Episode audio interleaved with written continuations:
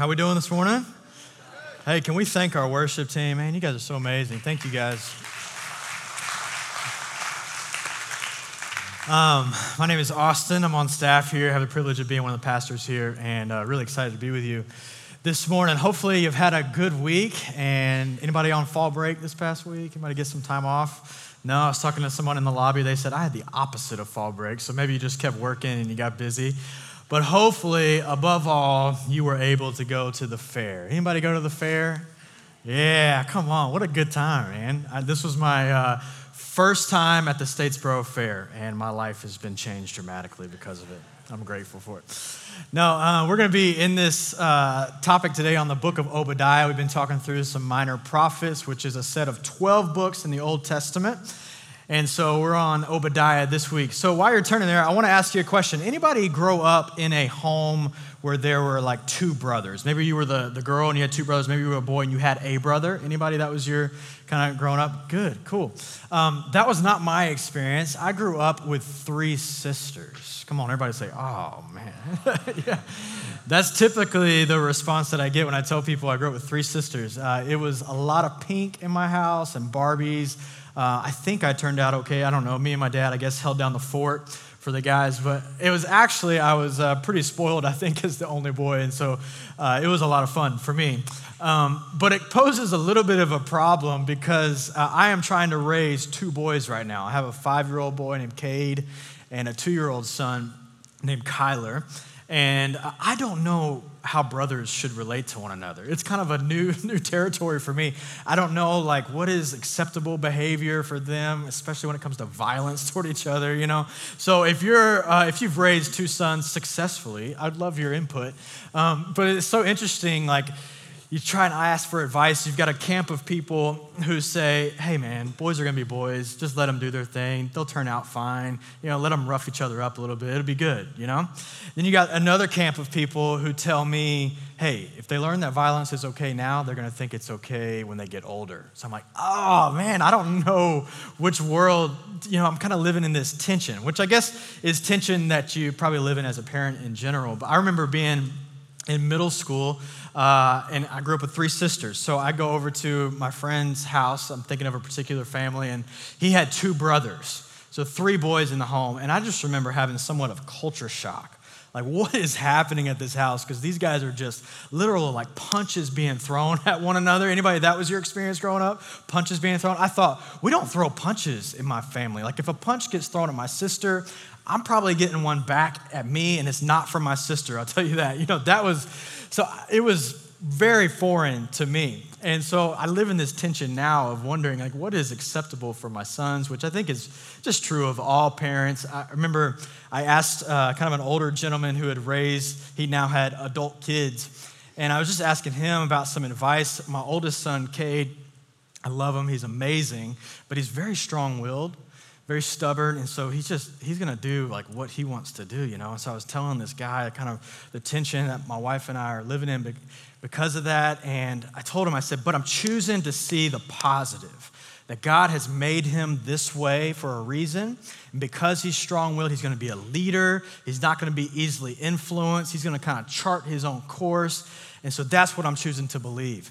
And he said yeah um, or he could be a murderer I was like, what? Ah, so being a parent, any parents just go, man, this is tough, right? It's, it's really brutal trying to figure out uh, how to raise these kids. And the story that we're stepping into, I'm, I'm very hopeful because regardless of how violent my boys are toward one another, I'm, I'm very hopeful that it won't end up like the story we're stepping into this morning in Obadiah, which is basically a story of like this ancient family feud that was happening It goes all the way back to Genesis. I think it's Genesis chapter 5, um, where we meet these two brothers named Jacob and Esau. You may have heard of them. Jacob and Esau, they came from Isaac, or Abraham had Isaac, and then Isaac had these two sons named Jacob and Esau, and they were twin brothers. And uh, the scripture actually tells us that even in the womb, they were fighting one another. So that must have been terrible. But and then as as they are being born, it says that Jacob even grasped for the heel of Esau, which is a symbol of much of what their relationship would look like the rest of their lives. And then as they go on, it kind of all culminates into these two big stories that you may be familiar with. One of them is um, Esau goes out to hunt. He's kind of a hunter and he comes back in and he's famished, the Bible tells us. And so him and Jacob work out this deal and they trade. Jacob says, If you give me your birthright, I will give you a cup of stew. And so they make this trade, which sounds radically illogical to anybody else. That sounds crazy to me, but they do that. And then there's another story of Jacob basically tricks his father, Isaac, into giving him the blessing rather than Esau. Now, birthrights and blessing, these are all like ancient Hebrew terms that are not familiar to us Americans, but this is really important for them.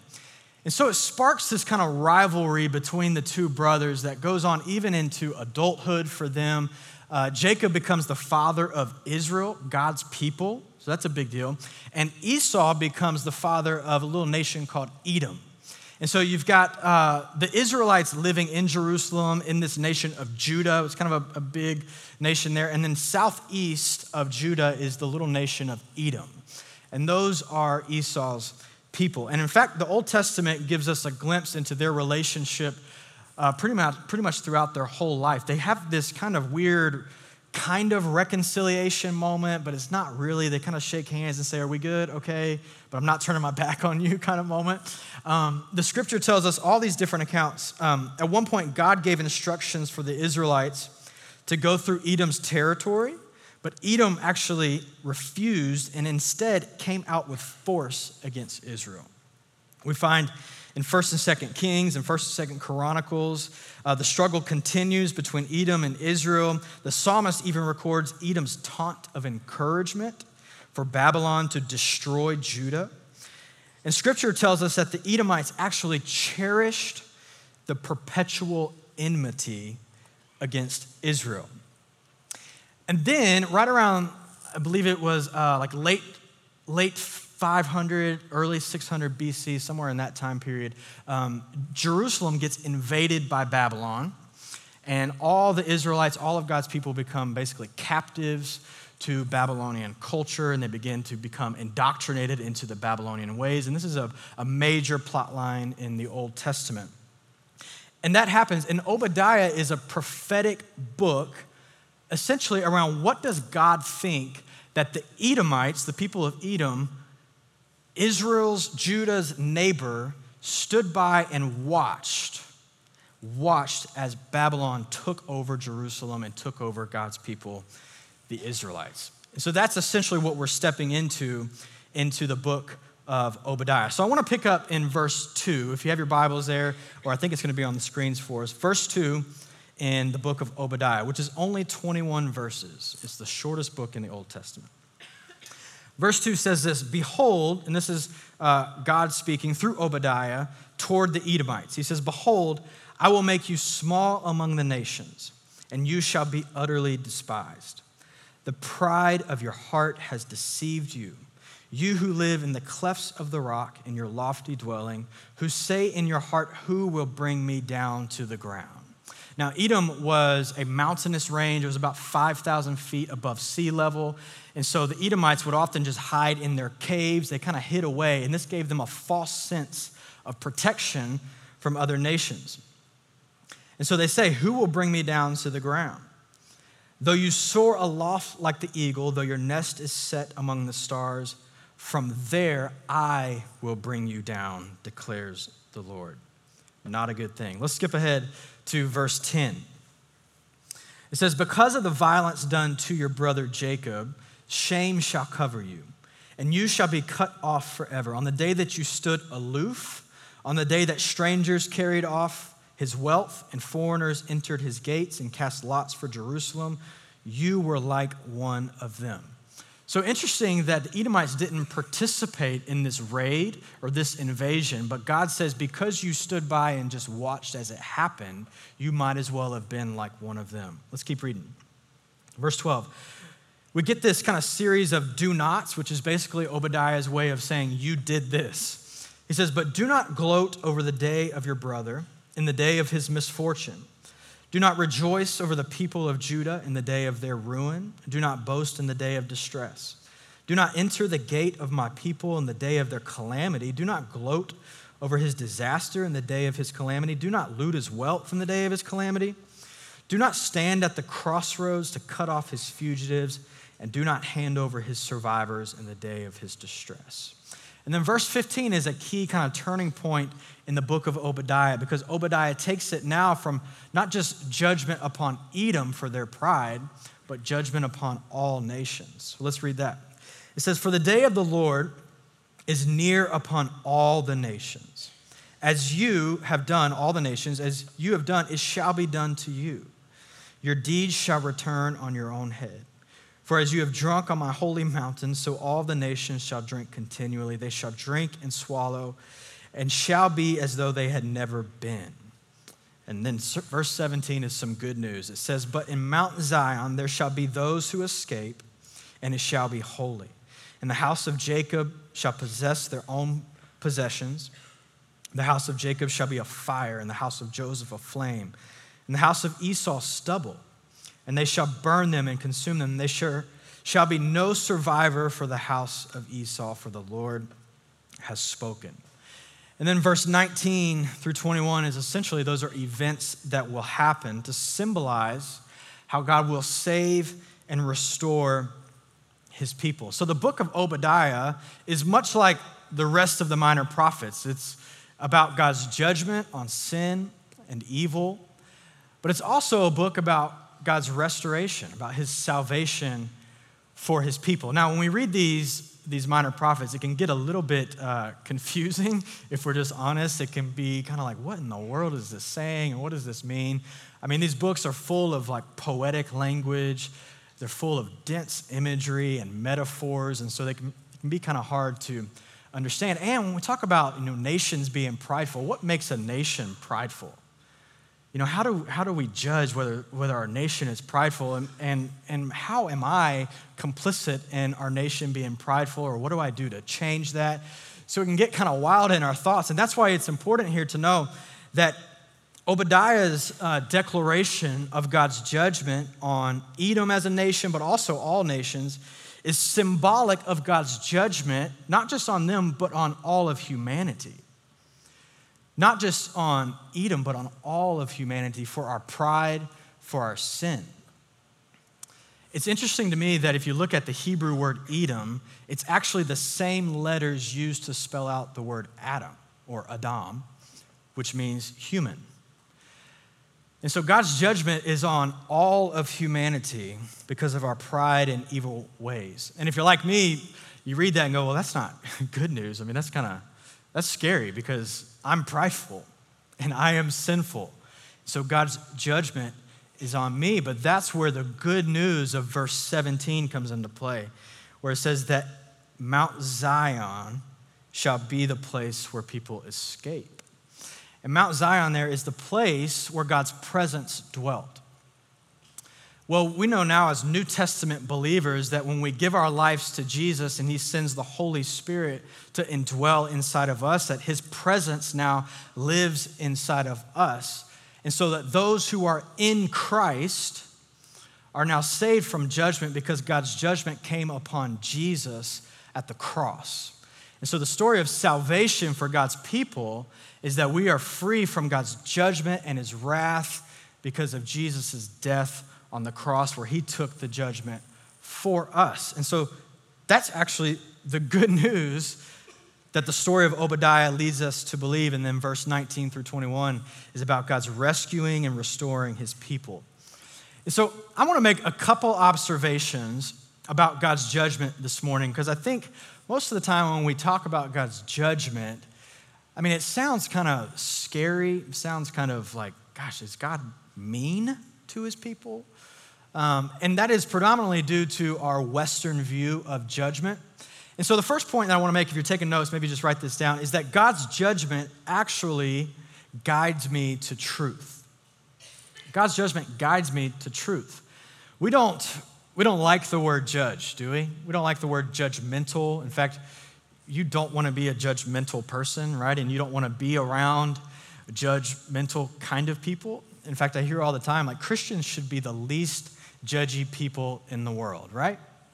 To which I would agree if by that we mean that Christians should not assign value or worth to people based on their outward appearance or based on their ethnic background or where they fall out fall at on a tax bracket or you know even their actions or their decisions but we believe as Christians that every human being has dignity and immense value because they were created in the image of God so that is a Christian worldview but let's be honest judgment I mean that's a judgment is a good thing you guys use judgment all the time. You made a judgment decision to come to church this morning, didn't you? You're going to make judgment decisions on how to spend your money. In fact, scripture even says to use proper judgment when judging. And you probably teach your kids to use good judgment, right? Use good judgment about the people they surround themselves with. Use good judgment about the situations that they go into, whether this is a good situation or not, right? Because when we judge something, we're essentially declaring a truth. Or we're declaring that this is true or this is a lie. We're declaring this is good or this is bad, or this will lead me to good or this will lead me to bad. So, judgment is a declaration of truth or of what is good and evil. Um, this week, I had probably the highlight of my week was a really cool opportunity I got to go and talk to a group of high school guys who are part of uh, FCA at their school, Fellowship of Christian Athletes. And so, one of our schools here in Statesboro, I got to go talk with them. It wasn't very long; it was just 20 minutes or so. But as I spoke with them, I just kind of had this thought of, you know, let me pick apart kind of a popular cultural mantra that's in um, kind of the air that we breathe, honestly, today. And so I just started asking some questions around this saying that we often hear, which is something along the lines of, um, well, live your truth, or you do you. Or you may have heard something like, uh, follow your heart. Just follow your heart. What's your heart telling you to do? You know? Which is essentially saying, whatever you feel like is right, go for it. If it feels right to you, then go for it. So I was just asking these young men, you know, what do you guys think of that? First of all, you, is that something that rings a bell to you? Do you hear that? And for you parents in the room, they all said yes.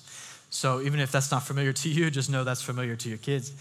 Um, and then we just started picking it apart. And eventually, I got to talking about desire. Because if we're honest, a statement like follow your heart, like how do I determine my, where is my heart leading me? I mean, my heart is a mixed bag. It is a mixed bag of desires. I'm all over the place with my desires. I desire, I want to be, you know, financially responsible and, and save money and give generously out of my money and, and be responsible in that way. Um, I also desire a new car, like a new car. and I desire new things. And the two don't go together sometimes. So my desires all, are all over the place. I'm imagining that yours are too. I use the example, and it's kind of funny, but you know, I was standing in a grocery store checkout line, and on my left is this magazine rack. And on this magazine rack, there is a men's health magazine. You ever seen these? A men's health magazine, and there's a picture on the front of this guy there with his shirt off, and he is just absolutely shredded. You know, that means muscular for those of you. Um, he just, he's just jacked, you know?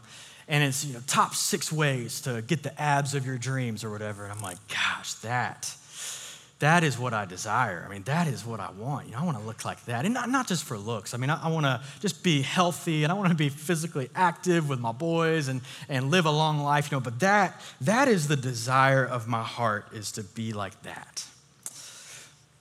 And then you got this side of the aisle. You know where i'm going with this right? There's another rack on this side of the aisle that is filled with powdered donuts, right? With Snickers and candy and energy drinks and soda. And I'm sitting here looking at these like, that is what I desire. I mean, that is where my heart is taking me, you know? And I'm sitting here with both of these desires in my heart.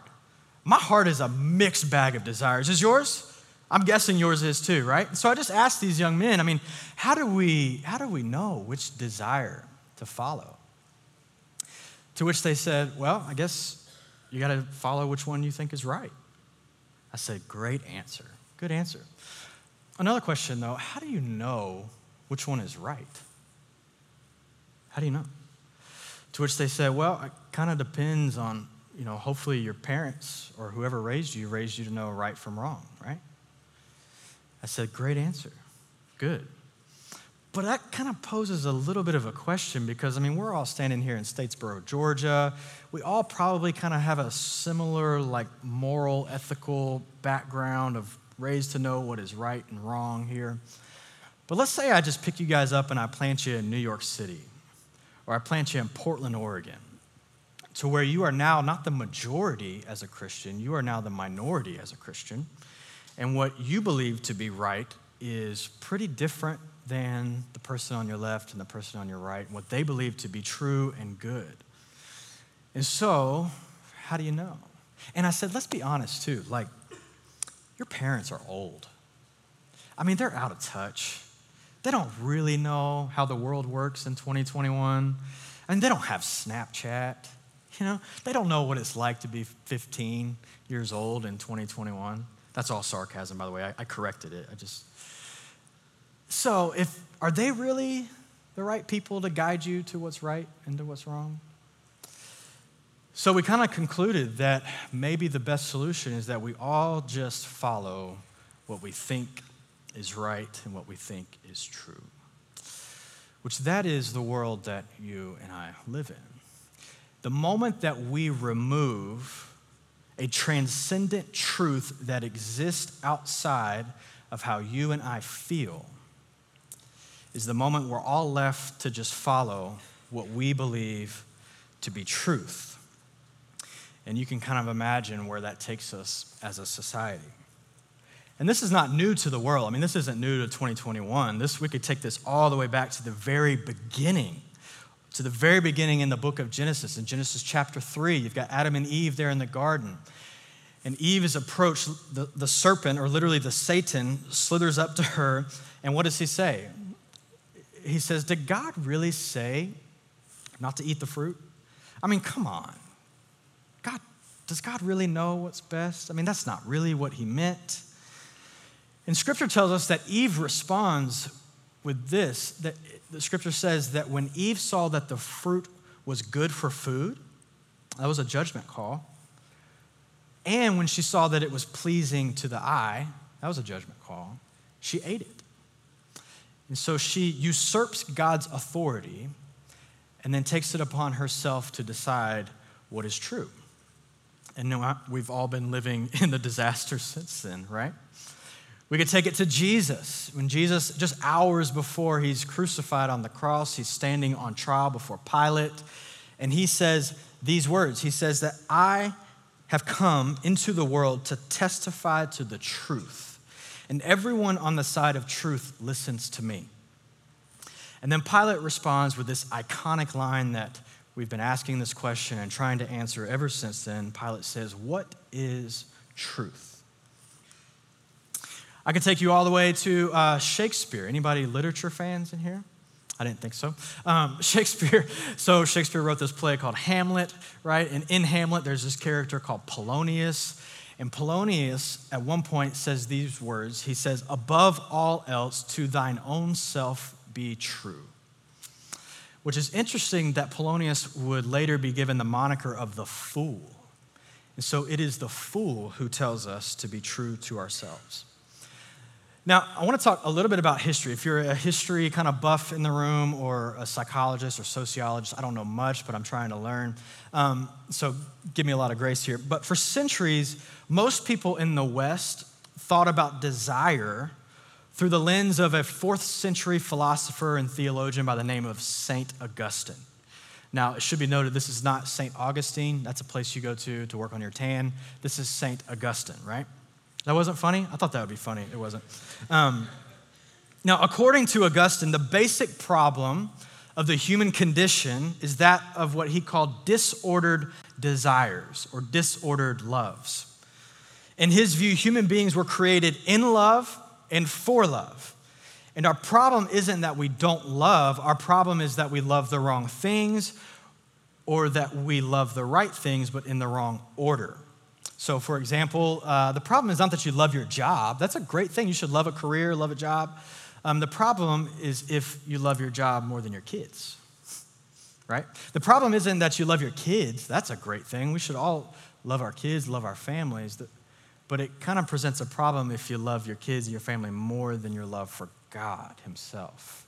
The problem is disordered loves, disordered desires. And he even claimed that authority structures were put on this earth like parents, like church, some would even say government was put to help, uh, help guide our desires. And so this was like the predominant way that Western culture operated for centuries. And then a guy by the name of Sigmund Freud came on the scene. Now, Sigmund Freud, he was a, he's a psychologist, a neurobiologist. He did a lot of work in psychoanalysis and how the brain works. And most people say he was incredibly brilliant. But even today, most psychologists, secular and non secular, say that he got a lot of things wrong, and mainly around this idea of desire. Although he was brilliant, for Freud, uh, he said that our desire, our primary desire that we are led by, is our libido, our desire for pleasure our desire for happiness.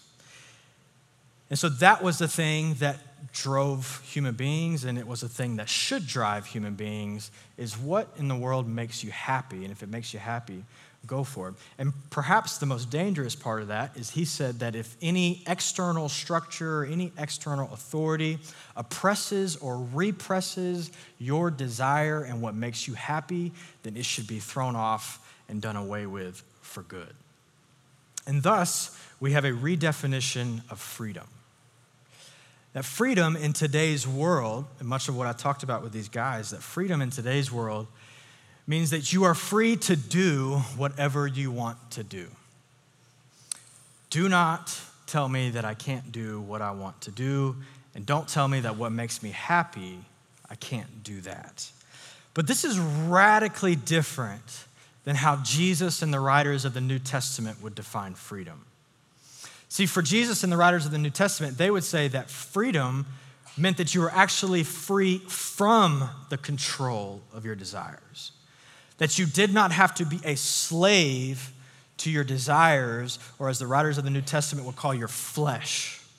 You don't have to be a slave to your flesh and where it's leading you, but rather you can be surrendered to the Spirit of God and allow Him to lead you. So, Austin, what does this have to do with anything? I'm glad you asked. Here's why it's important this one statement the truth that you believe determines the life that you live. The truth you believe determines the life that you live. So, if you believe the dominant secular worldview that human beings are just animals, simply aided by time and chance to evolve into the dominant species on our planet, and therefore the greatest purpose in your life is to find happiness, then you will live into that quote unquote truth. If you believe that the best way to enjoy life is through having lots of money so that you can live extravagantly and safely, then you will live into that quote unquote truth. But what if? What if Jesus was onto something? What if Jesus knew what he was talking about when he said that I am the way, I am the truth, and I am the life? I mean, this is a radical statement, a radical claim about truth and what it means about human condition and what it means about God's salvation what it means about eternal life in heaven. But not just that, I love what John Ortberg says. He says that salvation is not just about getting you into heaven, but it is about getting heaven into you. And so the claim that he is truth. And he also says this he says that um, anyone who is my disciple will obey my teachings. And then they will know the truth, and the truth will set them free. And so he equates truth with his teaching. And so, following Jesus is this belief about eternal life and the truth that exists there, and how what, the song that we sang about the blood of Jesus and how it covers my sin. But it is also a truth about the way of Jesus and his teachings being the way to life and life to the full.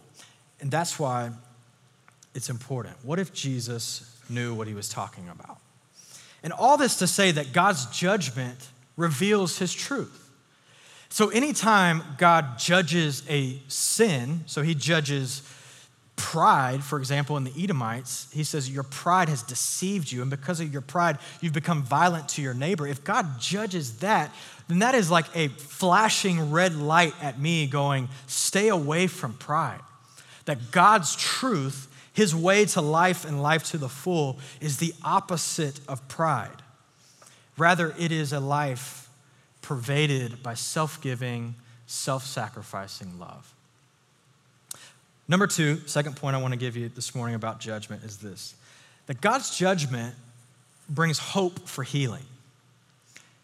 It brings hope for healing. And, you know, I don't know that this is just kind of jumping off the pages at us, once again, because of our kind of Western view of judgment. But with God's judgment, remember the book of Obadiah is the story about God's judgment on sin, but also how he saves his people and he restores them. And so God's judgment is a good thing. It brings healing. Now remember, you and I are living in, a, in the kingdom of God that is now, but it is also not yet. It is come, it is here, it is now, but it is also not yet.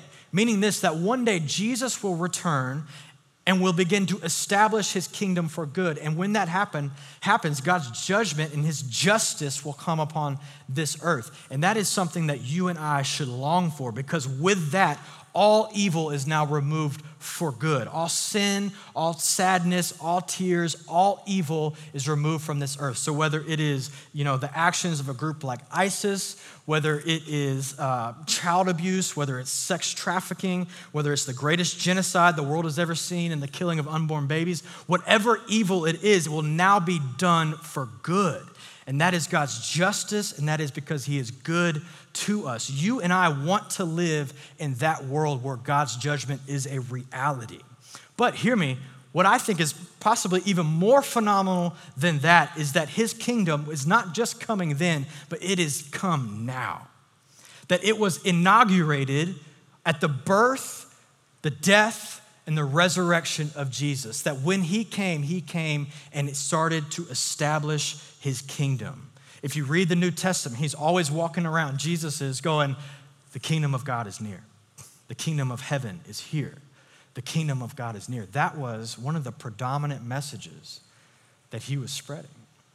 So, this means that you and I are responsible have the opportunity to live into his kingdom by living into his truth and expanding his kingdom. Every time that you do this, every time that you live into His truth, every time that you live guided by the Spirit and not by the flesh, then you expand His kingdom. This is great news. His kingdom was expanded this past week as people from our church went to share the gospel with those in the villages of Dominican Republic. It was expanded then. It was expanded this week as you prayed for your waitress at the restaurant. It was expanded this week when you decided at work that work was going to be a part of how you glorified God and that you were going to worship Him in everything that you did, including your work. It was expanded this week when, as a stay at home mom, you decided that you're not just changing diapers and cleaning up toys, but rather you're a part of raising kids who love and honor God with their lives, and you get to unfold their potential day by day to become all that God has created them to be. God's kingdom is being established and expanded here and now through you and me. And one of the primary ways that he is doing this is by forming us into people who are not prideful like the Edomites, but who are the opposite, who are pervaded by a self giving, self sacrificing love for others. I recently officiated a wedding, which I love to do, but um, in my charge to the couple, I said this I said, You are entering into a covenant marriage which will require a selfless love. I mean, maybe the, maybe the relationship in your life that will require you to be selfless, unlike any other relationship. And many people think that the opposite of love is hate, but it's not. The opposite of love is pride. Because it is your pride that turns your marriage and your life into becoming all about you and it turns your spouse into becoming a person who exists to meet your needs and to make you happy. It is your pride that undoes your marriage and other relationships. It's our pride. And this is what fascinates me about the New Testament book of Galatians, but uh, especially Galatians chapter 5. So if you have your Bibles, turn to Galatians chapter 5. I just want to highlight a few verses there, and then we'll begin to wrap up this morning. Galatians chapter 5, in verse 13, Paul makes some, uh, he kind of compares and contrasts some things that are fascinating to me. He says in verse 13, For you were called to freedom, brothers. Only do not use your freedom as an opportunity for the flesh, but through love serve one another. Let me just highlight that for us. So he says the flesh is one thing, but the opposite of the flesh is loving and serving one another. Now, this is crazy to me because I tend to think of when I'm in my flesh, you know, I'm guided by my temptations and my desires and all these kinds of things. But Paul says when you're in your flesh, you don't love and serve one another. That the flesh drives you to the opposite, which is pride. Let's keep reading. Verse 14 For the whole law is fulfilled in one word you shall love your neighbor as yourself. But if you bite and devour one another, watch out that you are not consumed by one another. But I say, walk by the Spirit, and you will not gratify the desires of the flesh. For the desires of the flesh are against the Spirit, and the desires of the Spirit are against the flesh, for these are opposed to each other. And then check out this last line they're opposed to each other to keep you from doing the things that you want to do. In other words, to follow your heart. The desires of the Spirit guide you, not to do what you want to do, but rather the opposite, that you would follow what He wants to do and what He's doing in you and through you, which typically is always pointed toward others. How would God use me in others' lives? And so, my flesh and the Spirit of God working at me in me. And it sounds a lot like what the Edomites did. You know, they were uh, completely kind of in bondage to their flesh, which led them to this position of pride. They boasted in their lofty dwelling. They believed that no one could bring them down. They felt secure apart from God. And this fostered a spirit of pride in them, and it was the pride of their heart that deceived them into thinking that they were self sufficient and invincible. Listen closely. Their pride removed their love for others. And oh, how it does the same in me. It makes me all about me. It continually causes me to cherish myself more than others. I get so wrapped up in my agenda, my thing, what I want to do, what I think is best. I become blind to the needs of others, and even worse, I become complacent to the suffering of others. And meanwhile, the story of the Edomites and the writings of Paul and Galatians scream at me Austin, don't be guided by your flesh, but rather be guided by the Spirit who leads you away from pride and toward a self giving, self sacrificing, love for others. Now, as far as I can tell, the end goal of my spiritual formation, your spiritual formation, on this journey of becoming Christ like, is that we become people of love. People who both love God and love others. And what separates a Christian love from all other forms of love is really this word in the Greek, it's agape. You may be familiar with that. There's different kinds of love in Scripture. But this agape kind of love is Christ's love for us. It's the love that would be willing to lay down his life for another. It's a love that would be willing to put the benefit of others in front of myself and what I want. I love this definition of love. I think it goes all the way back to a guy by the name of Aquinas centuries ago, who wrote this definition. He said, To love is to will the good of another, even at the expense of yourself. to will the good of another, even at the expense of yourself. And this is what it means to love in the way of Jesus. This was the model that he modeled for us. It is one thing to love others, but it is a whole other thing to love when it costs you something. When it actually ends up costing you something. I hesitate to use this example because it's, it's just kind of cheesy and, and loving people is you know far greater than just buying someone a cup of coffee but a couple weeks ago i was um, on my way to church and decided to stop by starbucks and get a cup of coffee and so i was in the drive through and all i need is just a quick i need an americano. It's an espresso and water pretty simple.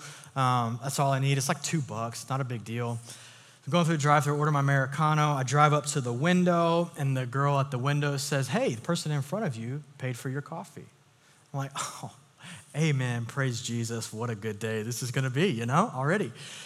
And then I kind of have that moment. Oh, what do I do? You ever been in this situation? I look in my rearview mirror, there's somebody behind me, dang it. And um, I look in, I kind of make a few observations. Okay, it's one girl, looks to be in her 20s. That's judgment, I know, but like that's okay, she probably wants a Frappuccino, right? That's probably what she ordered. Another judgment call, but that's it. Um, so I'm like, what is a Frappuccino? It's like five bucks. All this is happening in like five seconds in my mind. It's like $5. Okay, it's a little bit more than what I was planning on, but maybe I'll swing it. So I look at the girl in the window. I'm like, hey, I am going to love like Jesus today. I didn't say that. I'm just kidding. I just said, you know what? Um, I'm going to, what is it called? Pay it, pay it backwards or pay it forward or something like that. I said, I'm going to pay for the girl behind me as well. I'm on my way to church. I'm a pastor, just trying to do the right thing here.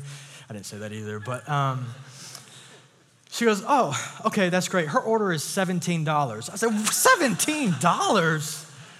What does she buy coffee for her whole church?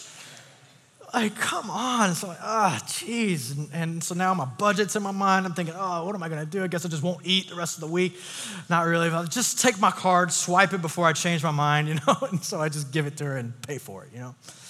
And uh, I know that's, that's kind of cheesy, and that's not quite loving someone. That's just a little act of kindness, maybe. But I think it's a good example of, you know, it's easy for me to pay for someone's coffee. It's another thing when that coffee is like 10 times the amount that I thought it was going to be, you know?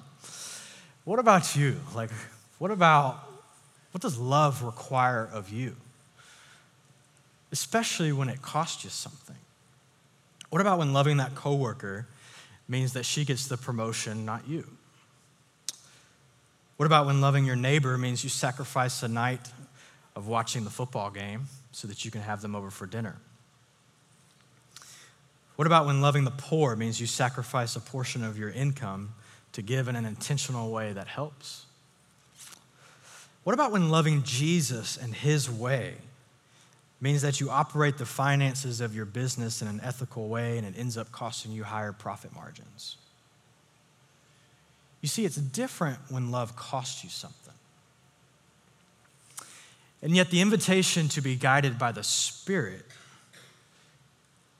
is to be guided into a self giving, self sacrificial love for others and away from a prideful heart, which just makes life all about me, what I get out of it, my plans. And so the invitation this morning is that you would live into the truth of God and you would take up your role in bringing about the reality of his kingdom coming here on earth and you would do so through a self giving, self sacrificial love for others. However, He would call you to do that this week, my prayer is that you would be sensitive to the Spirit and how He's guiding you, and that we would be a people opposite of the Edomites who are guided by pride, and that we would be a people guided by the Spirit, leading us to a love for others. Let me pray for us this morning. Father, in a, in a sense, this feels easy. It's just, okay, go out and love people. But Lord, it is so much deeper and greater than that, especially when it causes us to sacrifice. And yet, that is what you are leading us into, and that is what perhaps will make the biggest difference in people's lives as they look at what is it that makes a Christian stand out? What is it that is so compelling about those who follow Jesus? May it be that we will the good of another, even at the expense of ourselves. And so, Spirit of God, would you lead us in how to navigate that?